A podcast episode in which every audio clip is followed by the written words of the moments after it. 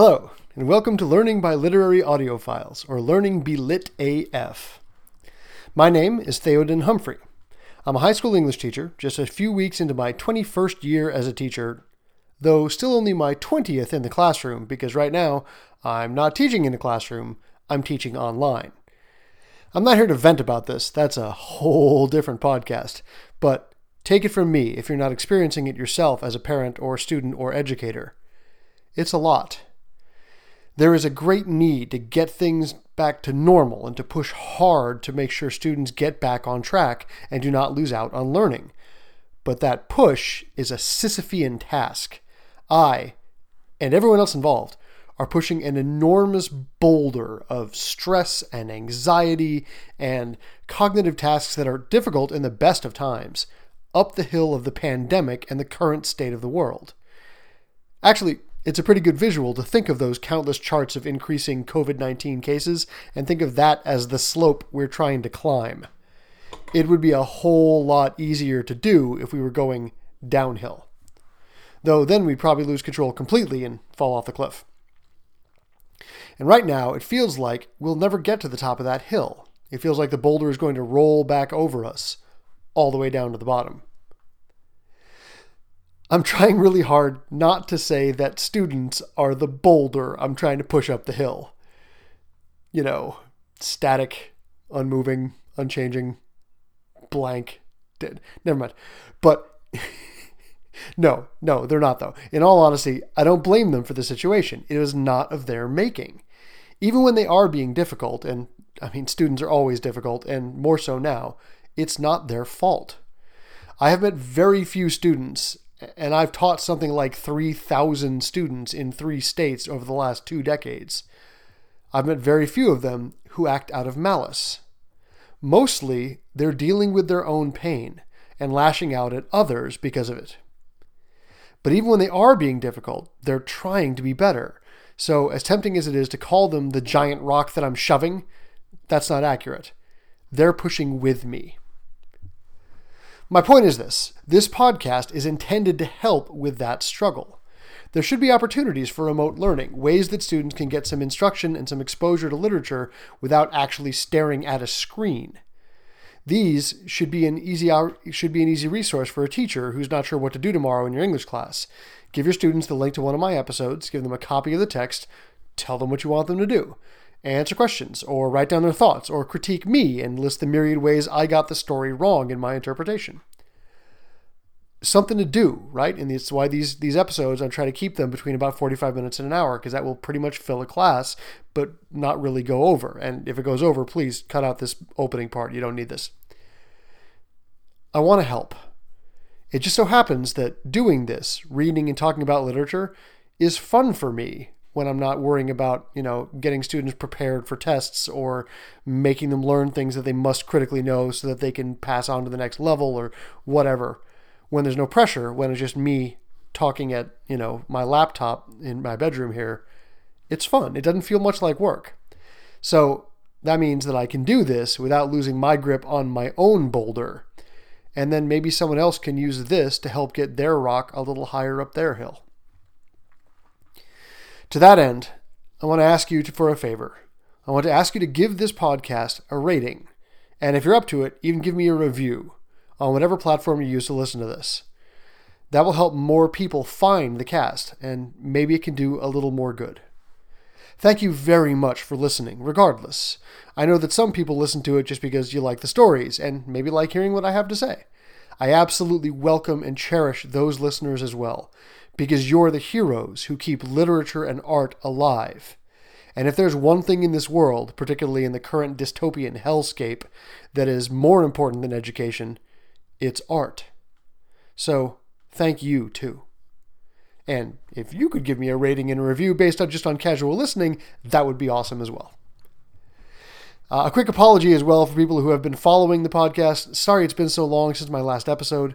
School started, you see, and so for the last three weeks, I've just been trying to keep my head above water. I'm still doing that. still, still failing too. Still drowning. It's just that I thought doing this would help me feel better, so here I am, Sunday evening, 6:30, recording a podcast. I am still going to try to get out an episode every week or every two weeks, but I just can't promise that I can keep it up during the school. Sorry. Hopefully you can bear with me. I'm hoping this here episode will be easier for me and therefore a good episode despite my stress and anxiety because this is one of my all-time favorite stories. The Cask of Amontillado by Edgar Allan Poe. It is not lost on me that this story is about being buried alive. Yeah, seems fitting. So, find yourself a copy of the story. As always, I recommend looking at the words while listening to them, especially if you are using this for study. Poe is especially important to take on with all of your available tools, because his writing is both complicated and incredible. I got my copy from Project Gutenberg, because the first Google result, if you look up the Cask of Amontillado from the Poe Museum, had typos. Typos! In Poe! Ridiculous! Anyway, Gutenberg.org, G U T E N B E R G dot O R G. Um, I'll put a link in the in the episode description as well. Uh, if you can, copy and paste this into an editable document so you can then annotate on the text itself as we go through this. I'm going to read the story, then go over some vocabulary, probably quite a bit of vocabulary because, again, it's Poe, and then try to analyze what the story is really about. If you're ready, then come with me down into the catacombs. We'll find what we're looking for. It's just a little further. Watch out for the niter. The Cask of Amontillado by Edgar Allan Poe. The thousand injuries of Fortunato I had borne as I best could, but when he ventured upon insult, I vowed revenge. You, who so well know the nature of my soul, will not suppose, however, that I gave utterance to a threat. At length I would be avenged. This was a point definitely settled, but the very definitiveness with which it was resolved precluded the idea of risk. I must not only punish, but punish with impunity. A wrong is unredressed when retribution overtakes its redresser. It is equally unredressed when the avenger fails to make himself felt as such to him who has done the wrong. It must be understood that neither by word nor deed had I given Fortunato cause to doubt my good will. I continued, as was my wont, to smile in his face, and he did not perceive that my smile now was at the thought of his immolation. He had a weak point, this Fortunato, although in other regards he was a man to be respected and even feared. He prided himself on his connoisseurship in wine. Few Italians have the true virtuoso spirit. For the most part, their enthusiasm is adopted to suit the time and opportunity, to practice imposture upon the British and Austrian millionaires. In painting and gemmery, Fortunato, like his countrymen, was a quack. But in the matter of old wines, he was sincere. In this respect, I did not differ from him materially. I was skilful in the Italian vintages myself, and bought largely whenever I could. It was about dusk, one evening during the supreme madness of the carnival season, that I encountered my friend. He accosted me with excessive warmth, for he had been drinking much. The man wore motley. He had on a tight fitting, party striped dress, and his head was surmounted by the conical cap and bells. I was so pleased to see him that I thought I should never have done wringing his hand. I said to him, My dear Fortunato, you are luckily met. How remarkably well you are looking today. But I have received a pipe of what passes for Amontillado, and I have my doubts. How? said he. Amontillado? A pipe?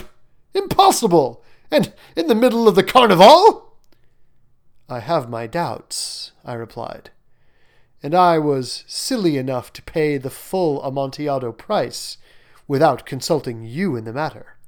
You were not to be found, and I was fearful of losing a bargain. Amontillado? I have my doubts. Amontillado! And I must satisfy them. Amontillado! As you are engaged, I am on my way to Lucchese. If anyone has a critical turn, it is he. He will tell me, Lucchese cannot tell Amontillado from sherry! And yet some fools will have it that his taste is a match for your own. Come, let us go. Whither? To your vaults. My friend, no. I will not impose upon your good nature. I perceive you have an engagement. Lucchese, I have no engagement. Come. My friend, no. It is not the engagement, but the severe cold with which I perceive you are afflicted.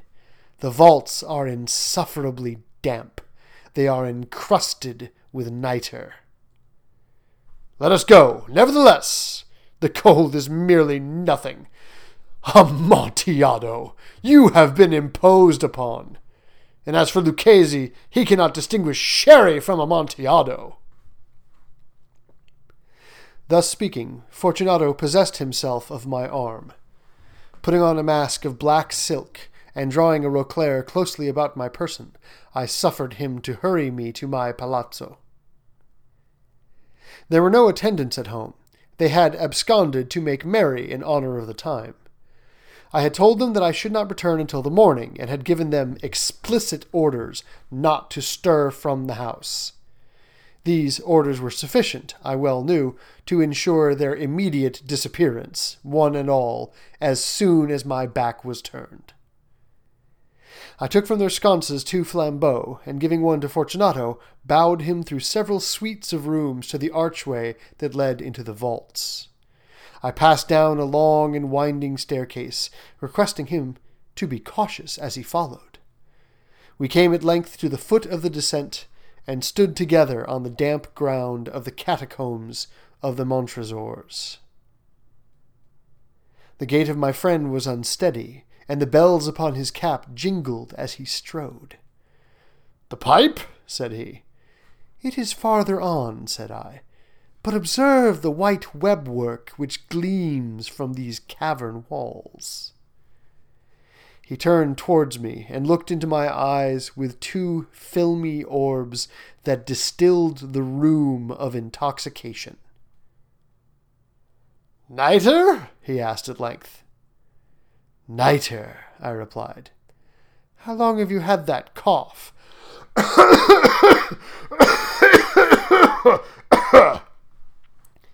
My poor friend found it impossible to reply for many minutes. It is nothing, he said at last. Come, I said with decision, we will go back. Your health is precious.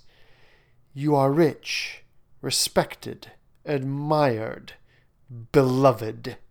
You are happy as once I was. You are a man to be missed. For me, it is no matter. We will go back. You will be ill, and I cannot be responsible. Besides, there is Lucchese. Enough, he said.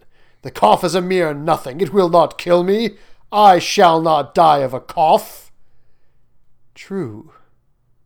True, I replied. And indeed, I had no intention of alarming you unnecessarily, but you should use all proper caution. A draught of this Medoc will defend us from the damps. Here I knocked off the neck of a bottle which I drew from a long row of its fellows that lay upon the mould. Drink, I said, presenting him the wine. He raised it to his lips with a leer. He paused and nodded to me familiarly while his bells jingled. I drink, he said, to the buried that repose around us, and I to your long life. He again took my arm, and we proceeded. These vaults, he said, are extensive. The Montresors, I replied. were a great and numerous family. I forget your arms. A huge human foot d'or in a field azure. The foot crushes a serpent rampant, whose fangs are embedded in the heel. And the motto? Nemo me impune lacessit. Good, he said. The wine sparkled in his eyes, and the bells jingled. My own fancy grew warm with the Medoc. We had passed through walls of piled bones, with casks and puncheons intermingling, into the inmost recesses of catacombs. I paused again, and this time I made bold to seize Fortunato by an arm above the elbow. The nitre, I said. See, it increases. It hangs like moss upon the vaults. We are below the river's bed. The drops of moisture trickle among the bones. Come, we will go back ere it is too late. Your cough. It is nothing, he said. Let us go on. But first, another draught of the Medoc. I broke and reached him a flagon of De Grave. He emptied it at a breath. His eyes flashed with a fierce light. He laughed and threw the bottle upwards with a gesticulation I did not understand. I looked at him in surprise. He repeated the movement, a grotesque one. You do not comprehend? he said. Not I, I replied. Then you are not of the Brotherhood. How? You are not of the Masons. Yes, yes, I said. Yes, yes. You? Impossible! A Mason? A Mason, I replied. A sign, he said, a sign! It is this, I answered, producing a trowel from beneath the folds of my roquelaire. You jest, he exclaimed, recoiling a few paces. But let us proceed to the Amontillado. Be it so, I said, replacing the tool beneath the cloak and again offering him my arm. He leaned upon it heavily. We continued our route in search of the Amontillado. We passed through a range of low arches, descended, passed on, and descending again, arrived at a deep crypt in which the foulness of the air caused our flambeau rather to glow than flame. At the most remote end of the crypt there appeared another, less spacious. Its walls had been lined with human remains, piled to the vault overhead, in the fashion of the great catacombs of Paris. Three sides of this interior crypt were still ornamented in this manner. From the fourth side the bones had been thrown down, and lay promiscuously upon the earth, forming at one point a mound of some size. Within the wall thus exposed, by the displacing of the bones, we perceived a still interior recess, in depth about four feet, in width three, in height six or seven. It seemed to have been constructed for no especial use within itself, but formed merely the interval between two of the colossal supports of the roof of the catacombs, and was backed by one of their circumscribing walls of solid granite. It was in vain that Fortunato, uplifting his dull torch, endeavored to pry into the depth of the recess. Its termination the feeble light did not enable us to see. Proceed, I said. Herein is the Amontillado. As for Lucchesi, he is an ignoramus, interrupted my friend, as he stepped unsteadily forward, while I followed immediately at his heels. In an instant he had reached the extremity of the niche, and finding his progress arrested by the rock, stood stupidly bewildered. A moment more, and I had fettered him to the granite. In its surface were two iron staples, distant from each other about two feet horizontally. From one of these depended a short chain, from the other a padlock. Throwing the links about his waist, it was but the work of a few seconds to secure it. He was too much astounded to resist. Withdrawing the key, I stepped back from the recess. Pass your hand, I said, over the wall. You cannot help feeling the nitre. Indeed, it is very damp. Once more, let me implore you to return. No? Then I must positively leave you. But I must first render you all the little attentions in my power. The Amontillado? ejaculated my friend, not yet recovered from his astonishment. True, I replied. The Amontillado. As I said these words, I busied myself among the pile of bones of which I have before spoken. Throwing them aside, I soon uncovered a quantity of building stone and mortar. With these materials and with the aid of my trowel, I began vigorously to wall up the entrance of the niche. I had scarcely laid the first tier of the masonry when I discovered that the intoxication of Fortunato had, in a great measure, worn off. The earliest indication I had of this was a low, moaning cry from the depth of the recess. It was not the cry of a drunken man. There was then a long and obstinate silence. I laid the second tier and the third, and the fourth. And then I heard the furious vibrations of the chain. The noise lasted for several minutes, during which, that I might hearken to it with the more satisfaction, I ceased my labors and sat down upon the bones. When at last the clanking subsided, I resumed the trowel, and finished without interruption the fifth, the sixth, and the seventh tier. The wall was now nearly upon a level with my breast. I again paused, and holding the flambeau over the mason work, threw a few feeble rays upon the figure within. A succession of loud and shrill screams, bursting suddenly from the throat of the chained form, seemed to thrust me violently back. For a brief moment I hesitated. I trembled. Unsheathing my rapier, I began to grope with it about the recess, but the thought of an instant reassured me. I placed my hand upon the solid fabric of the catacombs and felt satisfied. I reapproached the wall. I replied to the yells of him who clamored. I re echoed. I aided. I surpassed them in volume and in strength. I did this and the clamorer grew still. It was now midnight, and my task was drawing to a close. I had completed the eighth, the ninth, and the tenth tier. I had finished a portion of the last and the eleventh. There remained but a single stone to be fitted and plastered in. I struggled with its weight I placed it partially in its destined position. But now there came from out the niche a low laugh that erected the hairs upon my head. It was succeeded by a sad voice, which I had difficulty in recognizing as that of the noble Fortunato. The voice said,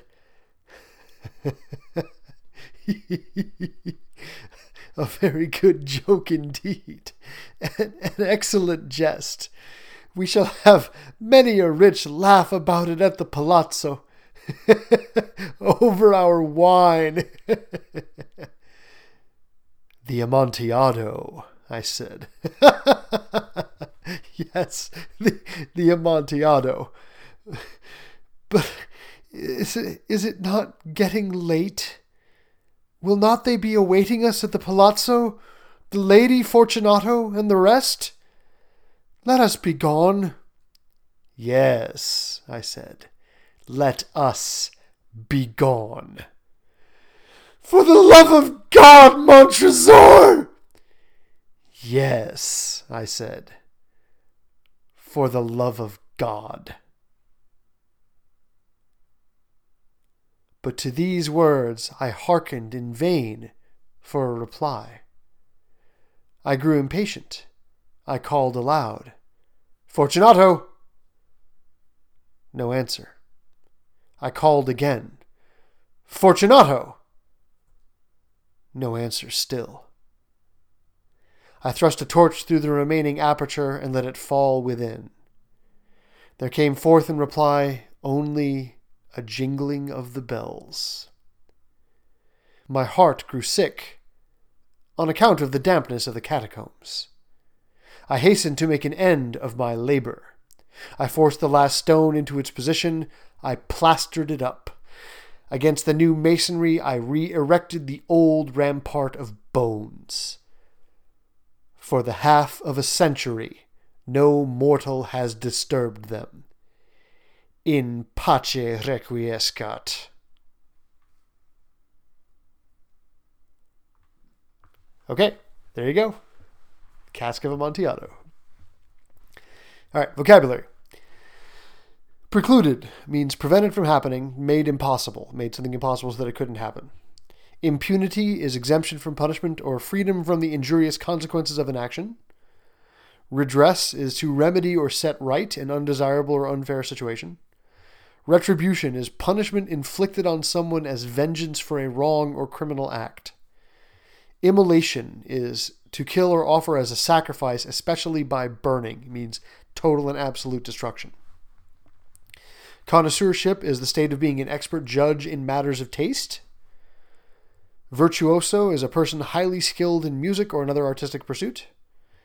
Gemmery is the scientific knowledge of gems. It's an obscure term, it's an archaic term now. Accosted means approach and address someone boldly or aggressively.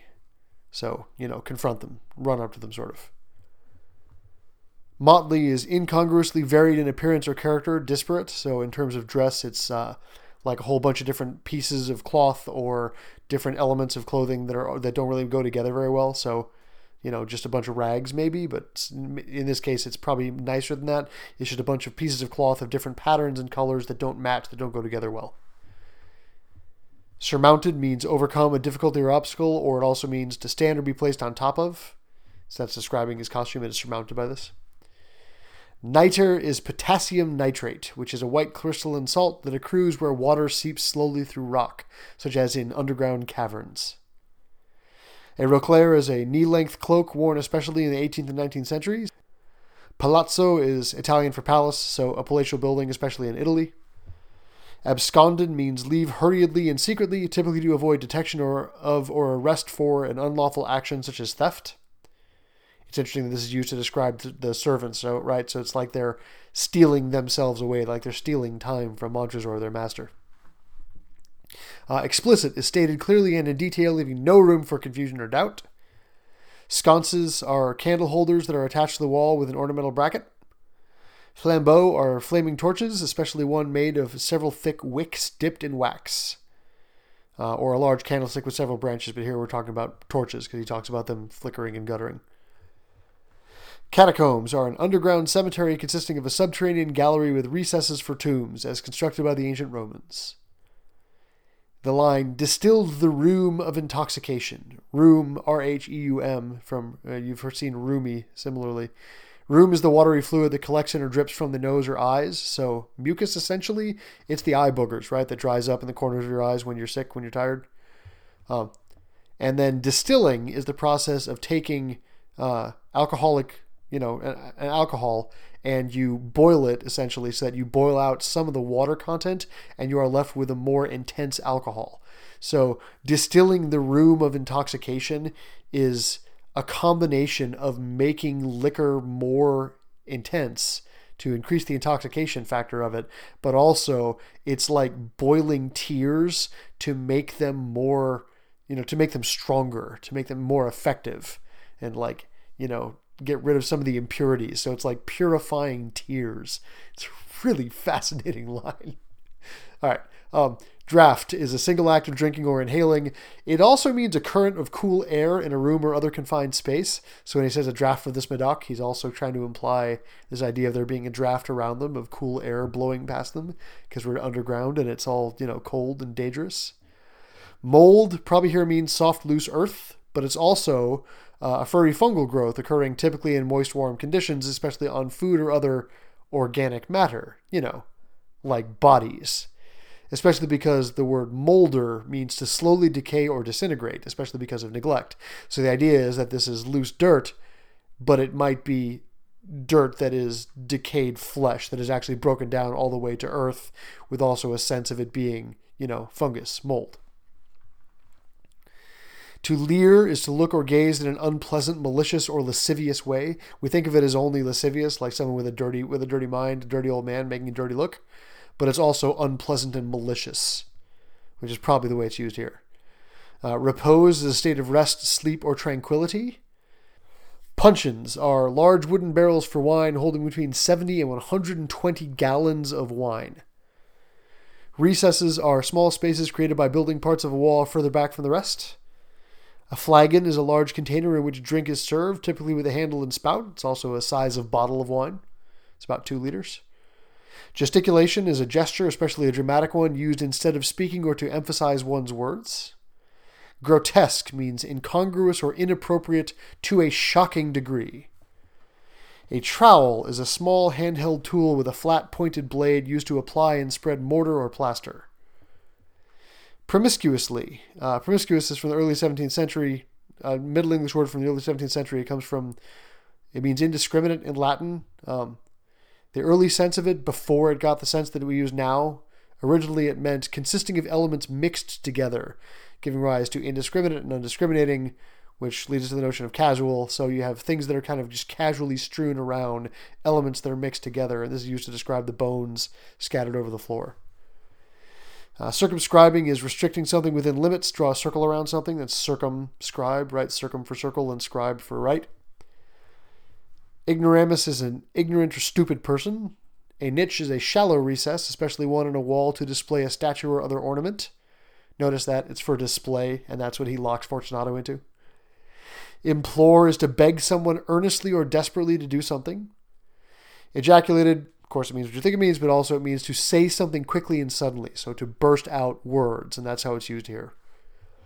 Obstinate is stubbornly refusing to change one's opinion or chosen course of action, especially uh, despite attempts to persuade one to do so. So not listening to someone. Although it's interesting here, it's used to describe an obstinate silence. So it's like he wants something from the silence which he's not getting, and the silence is being stubborn and not giving him what he wants. To hearken is to listen closely. Clamored is usually used of a group of people to shout loudly and insistently. A jest is a thing said or done for amusement, a joke. An aperture is an opening, hole, or gap. And the words in pace requiescat is Latin for rest in peace. Usually it's requiescat in pace, which is R I P, rip. Okay, now let's talk about the story. Now, normally I teach this story really, really carefully because I use this one in my AP literature class as an example of the use of diction. Because one of the interesting things about Poe, and Poe is one of the best examples of this, is that Edgar Allan Poe believed and wrote that an author should craft every single word of a story, of a poem, of a piece of literature to help create the tone that the author is trying to create. Um, and he did this himself. These were, these stories were incredibly carefully crafted, so that everywhere he's got a choice of words, he chooses a word that helps to create the mood that he's trying to build. And since he was trying to often build creepy moods, he chooses creepy words. And I mean, it's even words that you wouldn't necessarily think would be creepy, but they are. If you think back to like mold, the way he uses mold, or the the something as simple as the name of the wine that he that that Montresor gives Fortunato is de Grave. I'm assuming that's how it's pronounced, but look at you look at it written down and it's de grave. It's grave wine. And the casks of wine are scattered in among the bones of his family. I mean, this whole thing is just such a creepy image. It's such a scary, ominous tone that I mean, everything in there goes to that. So you can almost take this apart word by word and talk about every single word that he chooses. So normally I try and do that. Um, it's honestly worth doing if you have the time to look at because uh, really, it's just Poe's so good at this. Um, but of course, we're trying to keep this under an hour, so I'll try to hurry through this. Um, okay, so the real point here, the real question about the story is, of course, why does this guy do this? Right? I mean, the easy answer is that he's insane. Poe often wrote about insanity. He, he writes he writes a number of stories, The Black Cat and The Telltale Heart, that are about murderers who just lose their minds and commit murders because of that. But in both those cases, for instance, and there are others too, but in both those cases, the Black Cat and the Telltale Heart, the murder itself is done on the spur of the moment, essentially. I mean, the Telltale Heart kind of not, but that guy's more clearly insane. This one is is is cold. Its revenge is best is just best served cold, right? So it's this question of why is this guy Montresor so determined to take revenge upon Fortunato, and it's great because it's not clear. We don't really know, but to set up the apparent story, um, we start the first sentence is the thousand injuries of Fortunato I had borne as I best could, but when he ventured upon insult, I vowed revenge. So there you go. It is that Fortunato went too far, pushed him to requiring you know payback because he insulted him. Um, but this can't be true, right? I mean, it's exaggerated, of course, the thousand injuries of Fortunato. Fortunato has not done a thousand injuries to this man. They appear to be friends. Fortunato thinks he's his friend. And that's the other thing if he ventured upon insult, if he actually said something that would require, you know, a challenge like a duel or vengeance or something, Fortunato would know it. He doesn't know it. He completely trusts Montresor, and that's the whole buildup of the story here, is that perfect bond of trust. So it, it simply can't be true that this actually happened this way in such a way that a rational person, I mean, albeit, you know, a vengeful person, but still a rational person would see this as uh, a reasonable response to what Fortunato's done. So what that tells us is, I mean, as not from the first sentence, but as we go through the story, we realize that this is essentially in Montresor's head. It's not really anything Fortunato did. It's something else. And that's the real question. Why does he do it? What is this what is this guy really trying to achieve? What's his real goal? Okay, so then that's the first sentence, and it sets us up. And we notice that, and it's a powerfully put sentence, so we don't notice the second sentence. But the second sentence is fascinating because it gives us an audience. It says, You, who so well know the nature of my soul, will not suppose, however, that I gave utterance to a threat. And then he goes back into like his descriptions of his of his revenge. But who is you? Who is this story told to?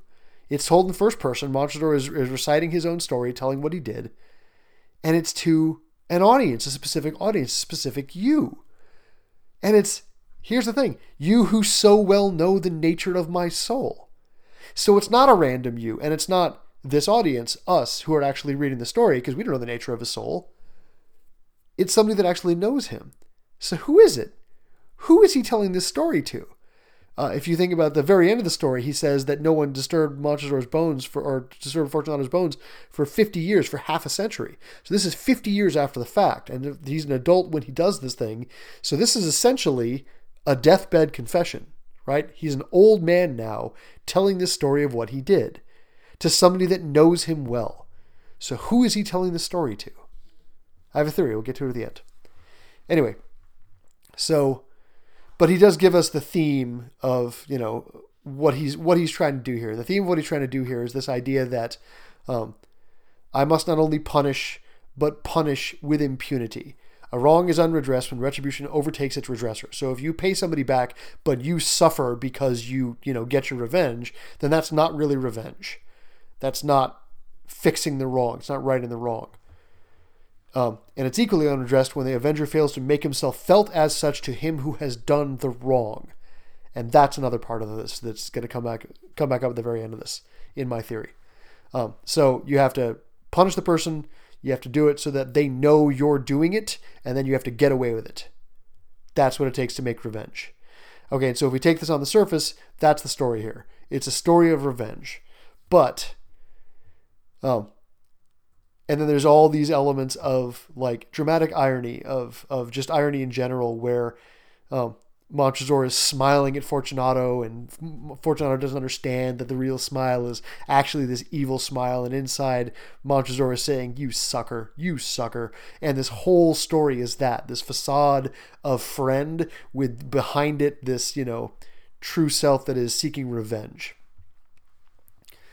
Um, you know, there's some interesting points about like uh, Montresor mocking Fortunato for not being, uh, you know, really intelligent enough to keep up with him about wine and painting and gemmary and stuff. And it's kind of interesting because he he mocks Italians, and it's like, okay, dude, but you have a palazzo in Italy, and that has catacombs that are your family's catacombs. So your family has been Italian for generations and are buried underneath your your family home, your family estate for generations. So what the hell are you doing separating yourself from the Italians? Um, maybe he's, you know, Montresor is a, a, French name or Fortunato is an Italian name. So maybe he's trying to distinguish himself that way. Um, it's not clear to me that this is really an important thing for uh, for Poe. I think Poe is maybe just kind of making fun of Europeans a little bit. But anyway, um, but then speaking of making fun of, we get to the point of it being carnival, right? That's when he carries out his revenge. And it's put as it's just sort of a, a random encounter, right? He says, I, I encountered my friend and uh, I was so pleased to see him that I thought I should never have done wringing his hand, Montresor says. But everything here is so carefully planned. He has designed this in every possible way. He must have picked out this day. I mean, there's a couple possible reasons, right? One is that this is a time when uh, Fortunato is likely to be drunk, and obviously that's a very big part of what happens here. Um, but also, Montresor has gotten rid of his servants by letting them, you know, telling them they have to stay, knowing that they will leave and go out and, and party for the carnival. But it also makes sense if this is done in a symbolic way, for a symbolic reason. So Carnival is Mardi Gras, except it's it's bigger and longer. So it is the last festival celebration before you begin Lent, the Catholic celebration of Lent, which is um, a time of fasting when you give up your vices in order to you know. Um, it's a, a reflection of, of Christ going into the into the desert for forty days and forty nights and um, without food and water, and so you uh, you're sort of fasting, but not really. Obviously, you don't do it for, but for 40 days and 40 nights in Lent, you give up something that you normally like to do. Um, so if you really like chocolate, you give up chocolate for 40 days, 40 nights. Anyway, um, but before Lent starts, you have the one last big hurrah where you, you know, if you're going to give up drink, you get really, really drunk, right? And so it's kind of fun to think that he is, you know, giving up murder. He's going to go for one last murder before he gets into Lent when he can't do it anymore. Um, but anyway, it's it's a celebration of life before like a time of quiet contemplation. And so you can see the parallels here in what he's doing with what he's going to do to Fortunato, right? With the carnival. The carnival is kind of like this last hurrah before silence. And there's what happens to, to Fortunato. So it's very intentional. But also, I have to wonder like, did he know that Fortunato would be dressed this way? Because Fortunato was dressed like a clown, like a jester. He's wearing a he's wearing motley, which is you know um, the Harlequin. He's dressed like the Harlequin, which is one of the characters from the Commedia dell'arte, which is the classic play uh, put on every year during um, Carnival. And so that's sort of you know that's that makes me wonder if Fortunato always dresses this way at Carnival and Montresor knows it and he's taking advantage of this because he likes the idea of Fortunato being dressed like a clown. It's the whole thing about he's mocking him and it fits really well. Um, I mean, he's actually got like a, a a, a clown's hat, a conical cap, a dunce cap with bells on the top, which becomes really like gruesomely ironic at the end of this. Okay, anyway. Um, so we can see how eager Montresor is to get right to his point because his first sentences, first two sentences are, it's so nice to meet you. You're so luckily met. How remarkably well you are looking. By the way, I got this big barrel, a pipe. A pipe is a really large barrel of wine. It's some like ungodly amount of 200 gallons of wine or some ridiculous thing like that. Of what passes for an Amontillado. An Amontillado is a Spanish sherry. It's very expensive and very fine quality. Um, that's the second sentence, or his, his third sentence, right? The second thing he says after meeting this guy is, I have received a pipe of what passes for Amontillado, and I have my doubts. But it works perfectly, right? He draws Fortunato in. Um, but all the way from the beginning, all the way from this very first conversation, there are hints throughout this that Montresor drops that he doesn't have Fortunato's best interests in mind, right? Um, that he's suckering him uh, the first one here is when he says, um, I was silly enough to pay the full Amontillado price without consulting you in the matter. You were not to be found, and I was fearful of losing a bargain. okay, wait a second. If you paid the full Amontillado price for this wine, what bargain were you fearful of losing? There's no bargain there. You paid full price for the stuff. But of course, Fortunato does not does not notice this because he is drunk and he is fascinated by the idea of Amontillado. And of course, the last thing, the important one, is that Montresor is saying, You're the guy who can determine if this is Amontillado. You are the expert. You are the connoisseur of wine. You're the only one who can taste my wine for me. But then to get Fortunato to do what he wants, he messes with him, right? He does, pulls this.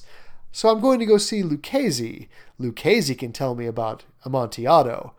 And Fortunato is just offended by this and instantly says, Let's go. I got to taste the wine. I'm going with you because I can't stand the thought that Lucchese will be the expert rather than me. So, what is this? This is pride. Montresor takes advantage of Fortunato's pride to sucker him, to lure him down into the catacombs and kill him. It is Fortunato's pride that takes him all the way down. And the entire time, Montresor keeps poking him over and over and over again. Right? As soon as Fortunato says, Let's go, let's go to your vaults, he says, My friend, which of course is ironic. My friend, no, I will not impose upon your good nature. You have an engagement. Lucchese, he throws in Lucchese again, right? Knowing that that's going to make Fortunato respond in a prideful way, not wanting to allow Montresor to go get Lucchese. So he says, Nope, I don't have an engagement. I mean, of course he does. He's a rich man. It's carnival. He's dressed in a costume. He's going to a party, or he's going to meet somebody. That's where he's going. But forget that. That doesn't matter. I've got to go taste the wine. I've got to be the guy that tastes the wine. But Montresor pushes again. No, no, not the engagement. It's the cold that I see you have. The vaults are incredibly damp. They are encrusted with nitre. And he says no, right? Two reasons. I can't stand Lucchese doing it, but also the cold is merely nothing, right? He's he's got to be too. I mean, you got to be a man, right? You can't say that no, my cold is going to keep me from doing this thing. You got to got to man up. So he mans up, and there's maybe a hint there um, in that in that little paragraph because Fortunato says to Montresor, "You have been imposed upon," which implies that Montresor got suckered, and so there's there's maybe an element there of uh, a potential insult. But here we can see, like, if this is what Montresor sees as an insult, if he does see it that way, um, and I'm saying that he might see it as an insult because uh, the next paragraph is thus speaking fortunato possessed himself of my arm which sounds like fortunato is you know grabbing him and it's it's not a welcome touch. Like he's he's imposing. He's pushing. Fortunato is, is grabbing something that he doesn't have a right to grab. And then he says putting on a mask of black silk and drawing roquelaire closely about my person i suffered him to hurry me to my palazzo so there's irritation in that paragraph from montresor and so maybe when um, Fortunato says you have been imposed upon, right? Because that implies that Montresor got tricked, that Montresor has been fooled, that somebody played him for a fool, and that is where Montresor sees insult. So the point is, it is Fortunato's pride that makes him go down there, but it is Montresor's pride, it seems, that makes him take Fortunato down there. So that's what the story seems to really be about the really strong theme of pride. Okay. All right. So uh, they go there. There's this interesting line about he he told his servants they had to stay, knowing that would make them go. And so it's got it's it's both kind of a clever joke, but also it shows that he plans that people will be deceptive. He expects people to be liars and cheaters, and he takes uses that to his advantage. So maybe that tells us something about Montresor as well. Um, we see as far as we go down to this because okay there are memes now about the story about the most ridiculous part of the story which is how far they walk through the house. I bowed him through several suites of rooms to the archway that led into the vaults. Then we passed down a long and winding staircase. We came at length to the foot of the descent and there we are in the catacombs. And this is you know like six pages before the end of the story. So on and on and on we go where they're going through the catacombs and just further and further and further, deeper and deeper, until finally the air is bad. That's how far they finally go. And the joke is, why does Fortunato go this far with Montresor? Why doesn't he figure this out? Why does he get suckered this badly? Why is he this stupid? And that's the point. Partly, of course, because he's drunk. Partly, at least from Montresor's point of view, is that Fortunato is that stupid. Um, but if we see this whole story as being about pride, then that's what makes him stupid. It's Fortunato's pride. He's not going to give up and say, This is too far to walk. I can't stand to do this. Because again, he's got to man up. He can't seem like he's weak. And then he's got to be the guy. He's got to be the one that goes down and tastes the Amontillado and tells whether it is actually what it's supposed to be. Um, also, realize he doesn't believe it's Amontillado. And so if he tastes it and knows that it's not, then he maybe gets to prove that Montresor was wrong, that Montresor got suckered. And if you imagine that they've been having some kind of rivalry over their connoisseurship of wine, which Montresor says that he also likes and knows a lot about wine like Fortunato does, then this is Fortunato trying to one up him, which again, pride. So, yeah, we start seeing here how far they're going to go and how drunk um, Fortunato is the entire time because right here, um, his gait is unsteady and he's, you know, this is where you get that wonderful line about he looked into my eyes with two filmy orbs that distilled the rheum of intoxication. So he's already just completely drunk, completely smashed. And here is Montresor poking him some more, right? Oh, look. Look at the niter. Look at all the cold. Look at all the damp. Look at how much danger you are in. And then I love he says, How long have you had that cough? And that's right when Fortunato coughs um, over and over and over again. He can't reply for many minutes. So it's really a severe cough. But then he ends with, It is nothing. There you go. Manly, proud. And then this great paragraph, right, where Montresor says, Come, I say with decision, we will go back. Your health is precious. You are rich, respected, admired, beloved. You are happy as once I was. You are a man to be missed. For me, it is no matter. And right there, we see how Montresor feels about Fortunato. He envies the hell out of him. Fortunato has everything Montresor has, at least the way he describes it, nothing. He's lost all this stuff. He's not rich, not respected, not admired, not beloved, not happy. He is not a man to be missed. Now, I mean, he's still, you know, a man with a palazzo with catacombs. So he's not broke. He's not destroyed. He's not ruined. He's just not as well off as Fortunato. So, what's really bothering him here? Pride. His pride is hurt that Fortunato has more than he does. He can't stand it. And then the line, we will go back, you will be ill, and I cannot be responsible. I think that's important too. And then Fortunato says, enough, this cough is a, the cough is a mere nothing. It will not kill me. I shall not die of a cough. Notice the emphasis there, the repetition. It will not kill me. I shall not die of a cough. True. True, I replied. so again, emphasis, repetition.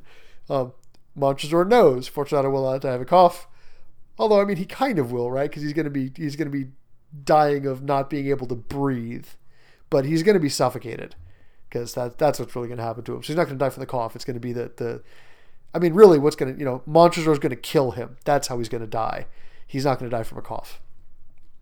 Anyway, so I just, I had no intention of alarming you unnecessarily, but you should use all proper caution. You see, he says, I don't mean to alarm you, but then he gives him another poke right then. You should use all proper caution, like you're not doing right now, Fortunato, because you're coming down here with me, you sucker. So on and on and on. Just all these hints, all these things that he says, right? Both the dangers that um, Fortunato is in and the you know the, the the hints all around them of what's going to end up happening to him. The hints also that Montresor is uh, upset and angry because when Fortunato says, "I drink to the buried that repose around us," uh, very respectful, very nice for Montresor says, and I to your long life, which just, whew, oh, that's that's good irony right there. And then, so Fortunato says, these vaults are extensive. That's the closest he comes to saying that we're walking a long damn way to get to this barrel of wine. And by the way, you bought a barrel of wine, of the glorious expensive wine that you wanted, you know, you said you got it for carnival. Why did you wheel it all the way down to the very end of your catacombs where it takes like half an hour to walk down there? How is that a good way to store your wine? And of course, that's another hint that Fortunato doesn't really pick up on to realize there's something wrong here. So when he says these vaults are extensive, Montresor says the Montresors were a great and numerous family. Right? Use that verb to show that something has happened, that they have fallen down from their former high position. And so, again, this is probably why he is jealous of Fortunato. Okay, and then their arms. Let me talk about their arms. He says a huge, uh, he says, uh, Fortunato says, I forget your arms, which is his coat of arms, his family's symbol, right? Symbol of their nobility. And it is a huge human foot d'or in a field azure that is Gold, d'or is uh, French for of gold. So it's a golden human foot in an, a blue field, a blue background. The foot crushes a serpent rampant. Rampant means that it's reared up, so like a cobra about to strike. The foot crushes a serpent rampant whose fangs are embedded in the heel. And the motto is Nemo me impune lacessit, which means nobody may strike me with impunity. Nobody may provoke me with impunity. Okay, nobody can hurt me and get away with it. Now, and and he says he says good. That's what Fortunato says. Um, now it's interesting, of course, because this is the hint, the big hint. You have hurt me, says Montresor, and you're not going to get away with it. And it's my family's honor in some level that I'm, you know, that I'm maintaining, that I'm, I'm avenging you because of my family. Um, but you look at the, the coat of arms, and the foot is crushing the serpent while the serpent bites the foot. So who's getting away with it? What I mean, the the whole his whole family coat of arms appears to be, I'll destroy myself to destroy you, because you can't get away with hurting me. You cannot hurt me with impunity. So it's fascinating image. Okay, so they go through the walls of piled bones again that we're going through the catacombs and there's bones everywhere intermingling with the wine and so there's this sense of like life and death at the same time in the same place um, he keeps saying the night everywhere. Okay and then there's this great moment when he gives fortunato a bottle of wine and fortunato makes a gesture. And then Montresor doesn't get it. And fortunato says you do not comprehend? And then he says, Then you are not of the Brotherhood. You are not of the Masons. Okay, so the Masons, the Freemasons, yes, yes, the Illuminati, the conspiracy theory. But what they really were was it started as, um, uh, you know, a guild of stonemasons. And stonemasons were skilled workers who were in great, very high demand, especially in the Middle Ages. And so they got very wealthy. And so it ends up being um, sort of like a, a, men's club for wealthy people. And it's a place where uh, deals were made because people who were in the Masons preferred to make deals with other people who are in the Masons, right? It's a social club. And so if you're in the Masons, then you had connections and you had a great way to make wealth and to get allies wherever you went. And there were, you know, secret hand gestures and things to represent other Masons that you knew, hey, I'm a Mason, you're a Mason, let's make a deal. And Masons would do each other favors, help each other out. Like if you're in a town where you don't belong, where you don't, you know, don't know where to stay, you can stay with a fellow Mason if you identify yourself as a Mason, stuff like that. So the point of this is that Fortunato is in the in crowd. He's a Mason. Montresor is not. He doesn't understand. He's not a member of the Masons. He doesn't recognize the gesture. Um, and this is maybe a rude moment for Fortunato because he should know that. I mean, Masons belong, go to a temple uh, within a certain city, and they all, you know, they have like meetings of the chapter. And he's never seen Montresor there. So he should know, and he should know which of the other people in the town, in the city, are not Masons. So it's maybe flaunting on Fortunato's part, but also he's really drunk, and not all Masons reveal themselves. And maybe Fortunato was, or maybe Montresor was just recently made a Mason. So it's not ridiculous. But the great part is that when he does this, Montresor says, "Oh no, I'm a Mason. I'm totally a Mason." And when Fortunato says, "Oh yeah, show me a sign. What's your like? Show me the secret handshake, dude." He pulls out a trowel, which is, you know, you've seen them. They're little triangular, um, looks like a piece of pie with a handle on it. And you, you use it to scoop up mortar and then slide mortar over top of bricks. So it's an actual stonemason bricklayer's tool. and he's carrying it under his cloak, and he whips it out like, haha, see, I'm a mason. Now, the end of the story, we know this is because he's going to use this thing to wall Fortunato up and kill him. But he's carrying it under his under his cloak, and he has this great chance to make this absolutely magnificent joke. Yeah, I'm a mason. Here it is. Check it out. And Fortunato doesn't get it. And the best part is that Fortunato doesn't say, "Why the hell do you have that under your cloak?" Why are you carrying a trowel? Why is a nobleman at Carnival just walking around with a bricklayer's trowel for no reason? He doesn't say anything about it. He just goes, Wow, that's weird. Okay, let's go try the Amontillado. Let's go get the wine. So um, at this point, we start really seeing, because he says, Let us proceed to the Amontillado. And when we come to the end, it seems pretty clear that the Amontillado becomes symbolic, right? It's not it's not any longer the wine or the lie that that Montresor is using to trick Fortunato. The way it's described is it's it's a goal in some way, right? When he says, so Fortunato says, "Let us proceed to the Amontillado," and Montresor says, "We continued our route in search of the Amontillado." It's like the Holy Grail. It's the quest. It's something important, um, and that's something that's probably worth thinking about and talking about and figuring out. But I'm not gonna I'm not gonna say any more about it. Right. So go all the way down to the bottom of the crypt, um, where the air is bad, and then there's you know they go into like a crypt at the end of the catacombs, and at the end of the crypt there's another recess. I mean, it's just a crypt at the end of a crypt at the end of a crypt, right? It's all the way down in the bottom of the earth, the absolute limit of the end of the catacombs. That's where he wants to bury Fortunato. And again, you know, why doesn't he say, why the hell did you keep your wine here? No, no, he just, when Montresor says, yeah, it's in there, go step in there, go on, you go ahead, you go first. Herein is the Amontillado. And then to push him, he says, as for Luchesi. And so it's all it takes. Fortunato goes in, Montresor chains him to the wall, um, and then has this great, like, ironic set of statements when he reveals what he's been doing and he says, Oh, look, touch the wall. The wall is very damp. Oh, let me implore you to return. No? Well, then I'll have to leave you. Let me just do you a little favor. And then again, right, to show that it's symbolic, the Amontillado, and Montresor says, True, the Amontillado. So what is it right there, right? What is the Amontillado?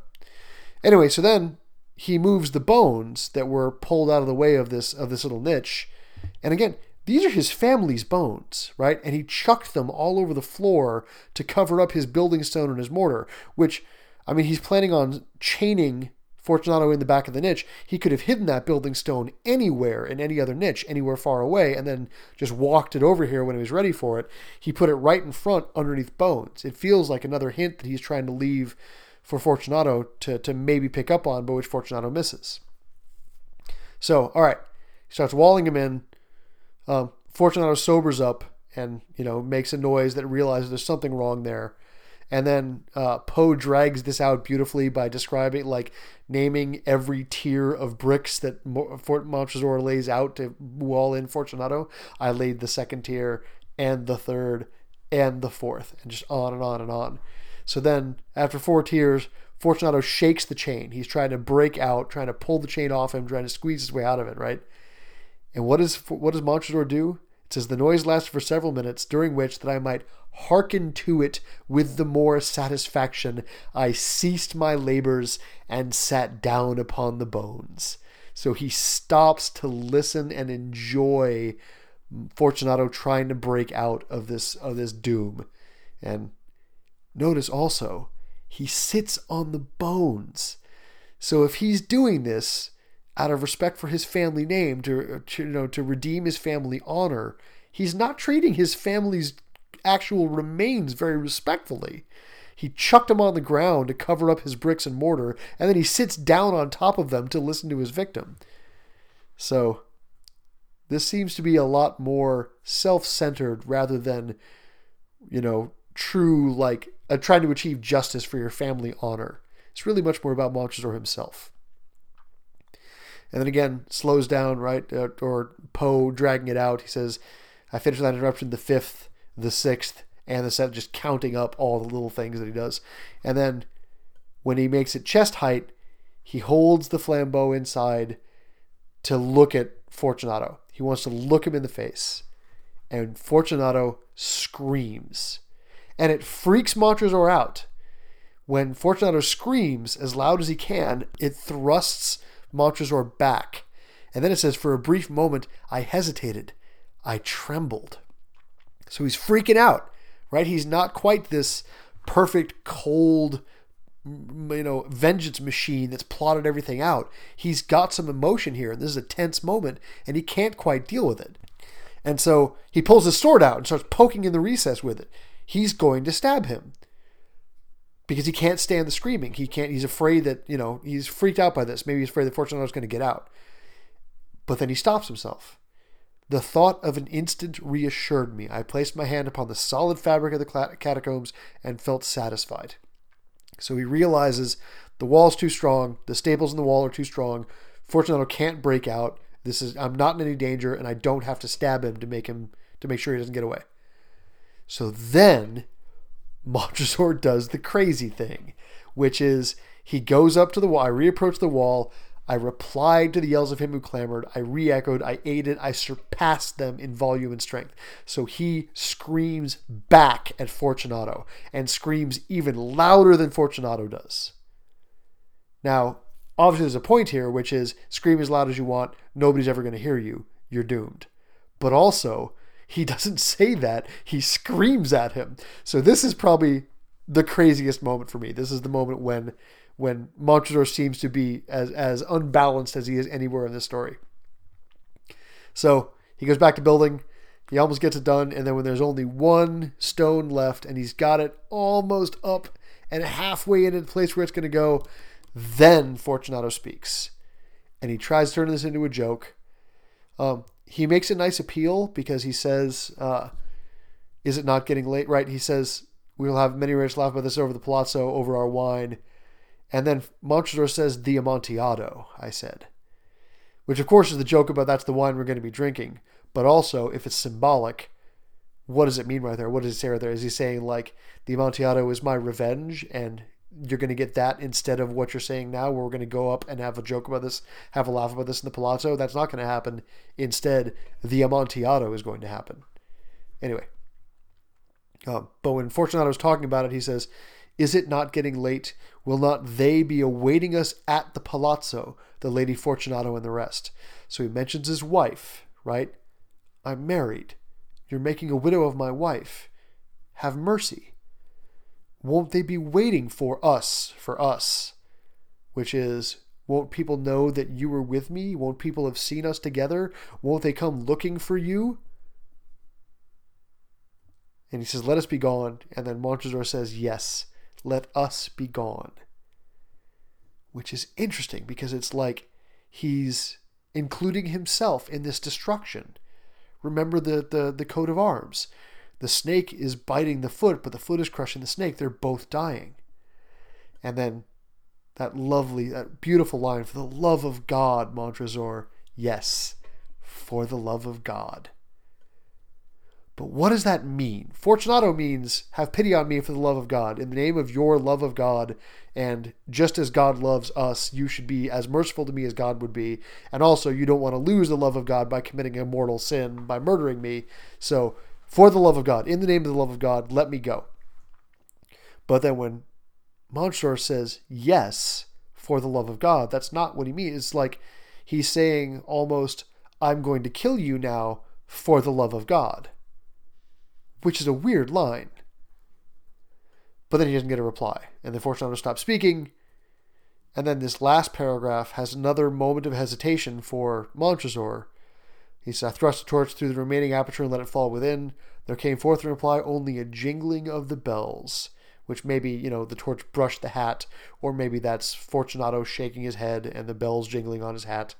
And then it says, My heart grew sick on account of the dampness of the catacombs, right? That's such a oh sure no this is what it is it's not that i'm freaked out because i'm murdering somebody and it's i'm walling him up and this is a horrible thing to do and i'm having a moment of second thought no no no no it's just damp and so yeah that's why i'm bothered anyway And then he hurries.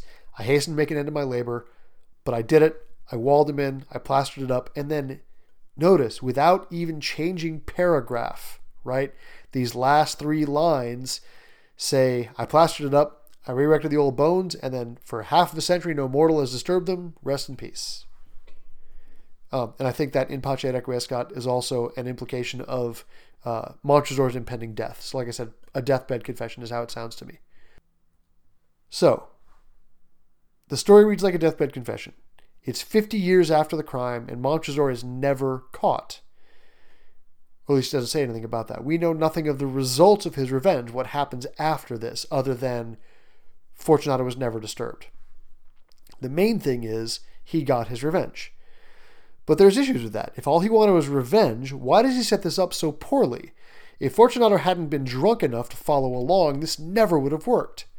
That's why the memes. That it's ridiculous that Fortunato would go all the way down into the depths of the earth for no good reason, and despite all the warnings and excuses that Montresor offers him. And yet he does. Montresor drops a pile of hints that he's up to no good, and all the way to the very end, it is Fortunato's pride that dooms him.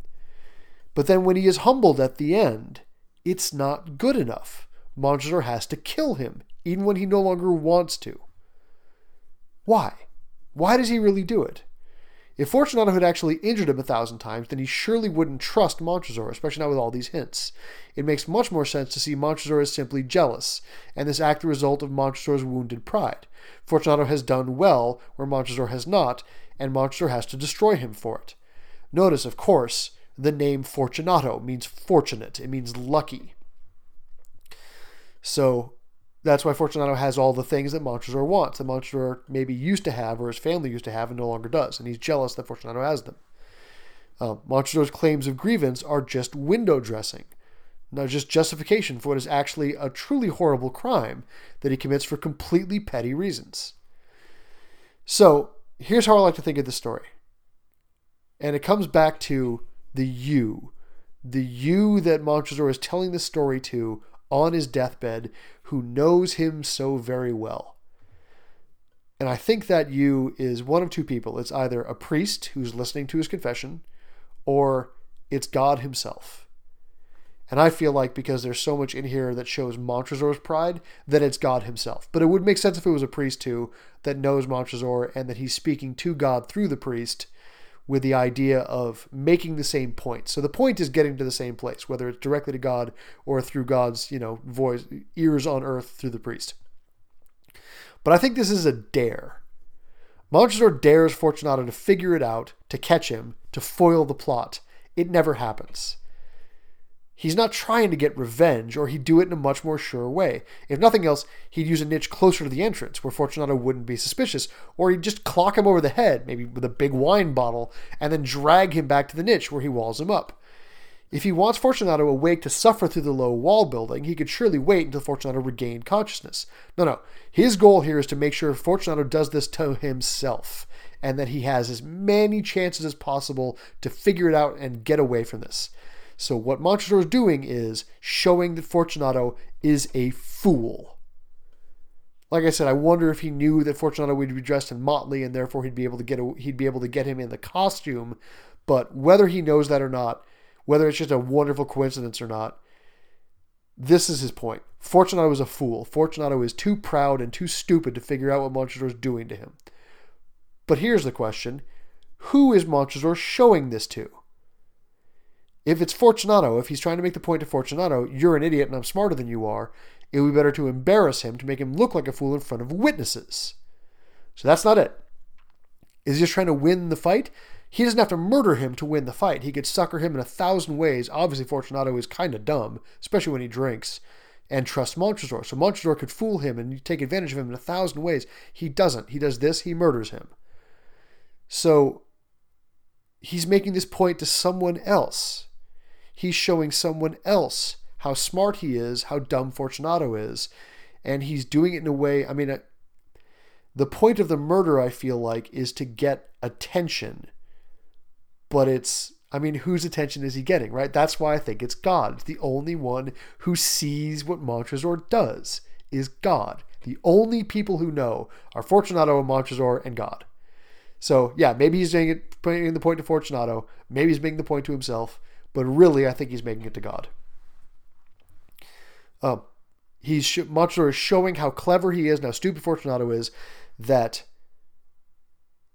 if either of them deserve what Montresor has or what Fortunato has, it's Montresor. That's the point that I think he's making to God. Fortunato is a flawed vessel. He doesn't deserve God's favor in the fortunate in his name. Montresor should have been the one to be blessed with success and family and everything else. I think here at the end of his life, Montresor's life, when he's doing this confession, he's trying to justify his act. He's trying to make his point. That's the dare. He's daring God to accept that Montresor has won this argument by proving his point, and to then reward Montresor despite the horrible thing that he did because Montresor's right, and he proved that he was right. Uh, that's why I think he says, for the love of God at the end. He's actually seeking God's love. He's actually seeking a reward for this murder because he made his point. He wins. He's right. Now, I know it's absurd to, to say that, you know, for murdering somebody you get the love of God, but it's not too ridiculous because he is stealing. You can see it as he's stealing Fortunato's birthright. Fortunato is the one who has the blessings of God, the honor of God, and Montresor wants those. But this is Jacob and Esau. This is the story of Isaac uh, and his two sons, Jacob and Esau. Esau is the older. They're twins, but Esau is the firstborn, so he's the oldest. He's the one who has the birthright. But Jacob tricks Esau out of the birthright. Um, he, he suckers him. And there's this whole this whole biblical story about this. And he suckers Isaac too. And Isaac blesses Jacob, thinking that Jacob is Esau, but then he doesn't take it back. Jacob actually gets the blessing and gets to keep the blessing, even though he got it through deception and lies and cheating he gets Jacob is the one who gets to become Israel. Jacob is the one who founds the, the, the 12 tribes of Israel. He's the great patriarch because he does this. So it is possible, at least in the Bible, to steal something and keep it and win and have God's favor because you did it. And so I think there's like I'm, I'm not trying to say that story is the story that's being told here, but I'm saying that I feel like Montresor is thinking that just like Jacob pulled this off, I can pull this off. I think it is. Uh, what else? There was another. Oh, right. Another piece of evidence for that is that when it gets to the actual sin, right, the horrible thing that he actually does, because he does murder Fortunato, and you know, murder is is a, an unforgivable sin. It's the Cain and Abel, right? It's the, the worst sin you can commit. Um, but he he glosses over that, right? He he brushes over it in his retelling. He doesn't focus on that, even though that's his final victory. He just skips right past it. He makes sure to mention, I feel like, he makes sure to mention his hesitations, even though if he's trying to show that he's proud of what he's done, he should just say, you know, I did it proudly because I was right. But there's moments when he kind of pulls it back in his own story. So maybe that's just the human side of him coming out, but also it makes him seem less terrible. And then the fact that he doesn't actually murder Fortunato, that he pulls the sword back, that he lets the that he walls him in to kill him that way. It actually reminds me of Antigone, the third story, the third play in the Greek tragedy series um, of the Oedipus story.